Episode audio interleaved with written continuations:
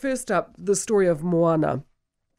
On the face of it, it is a no brainer. A traumatized and neglected little girl is placed with a family who love and care for her in a safe and healthy environment, and what do you know? She blossoms. They love her and they adopt her to make her officially part of the family. Everyone's happy. Except the little girl is Māori and the family is Pākehā. And Oranga Tamariki decided that the child should be removed from the Pākehā family and be placed with a Māori woman because they did not think the Pākehā family could provide for the child's cultural needs. So it went to court. A family court judge ruled that the little girl would remain in the care of her Pākehā parents. The judge slammed Oranga Tamariki for putting ideology before the child's best interests. The mother of the little girl, the birth mother of the little girl, appealed the decision. She was supported by Oranga Tamariki and by the Māori woman who wished to care for the little one. So the case went to the High Court. And now the High Court has ruled in favour of the Pākehā family. Justice Cull emphasised that the overarching and paramount consideration of the Act was a child's well being and best interests. Justice Cull said preference should be given to placements of children within their family group where they're able to meet the child's needs for a safe, stable, and loving home from the earliest opportunity. However, if that wasn't possible, then they go where they are safe.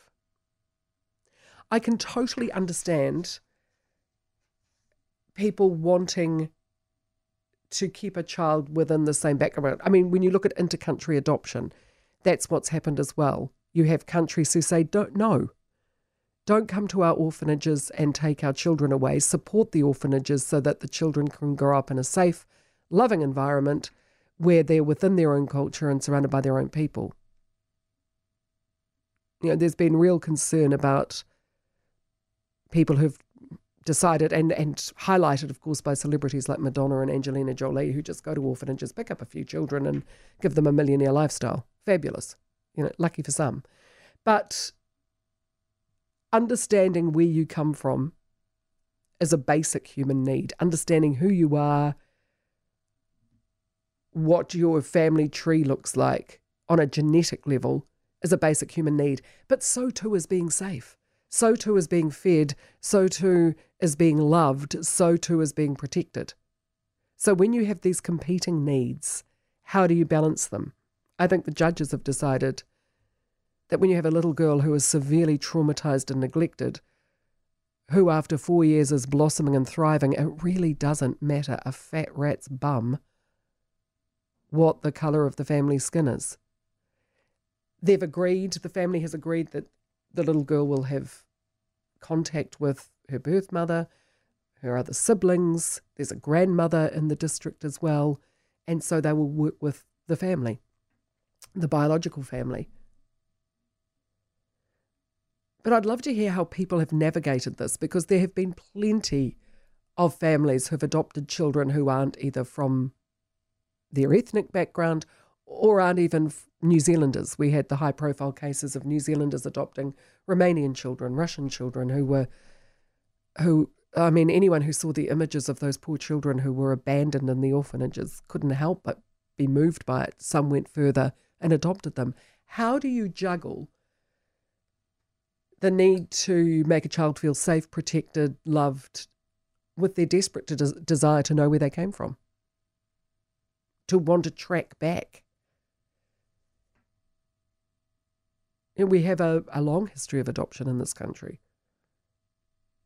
And there are many children who have grown up in safe, loving homes who've been given advantages that they would never otherwise have had it still doesn't stop them wanting to seek out where they came from. So I'd love to hear the stories of families and of the children who were adopted. If you were adopted by a family, seeking out your family tree, seeking out where you belong, doesn't stop you from loving the family who have given you so much. I would tend to side with the judges. I mean, when you read about the little girl, I mean, you know, you can imagine. We've seen enough abused children and deprived children to know what a shocking state she was in before this family took her in and, and loved her as their own.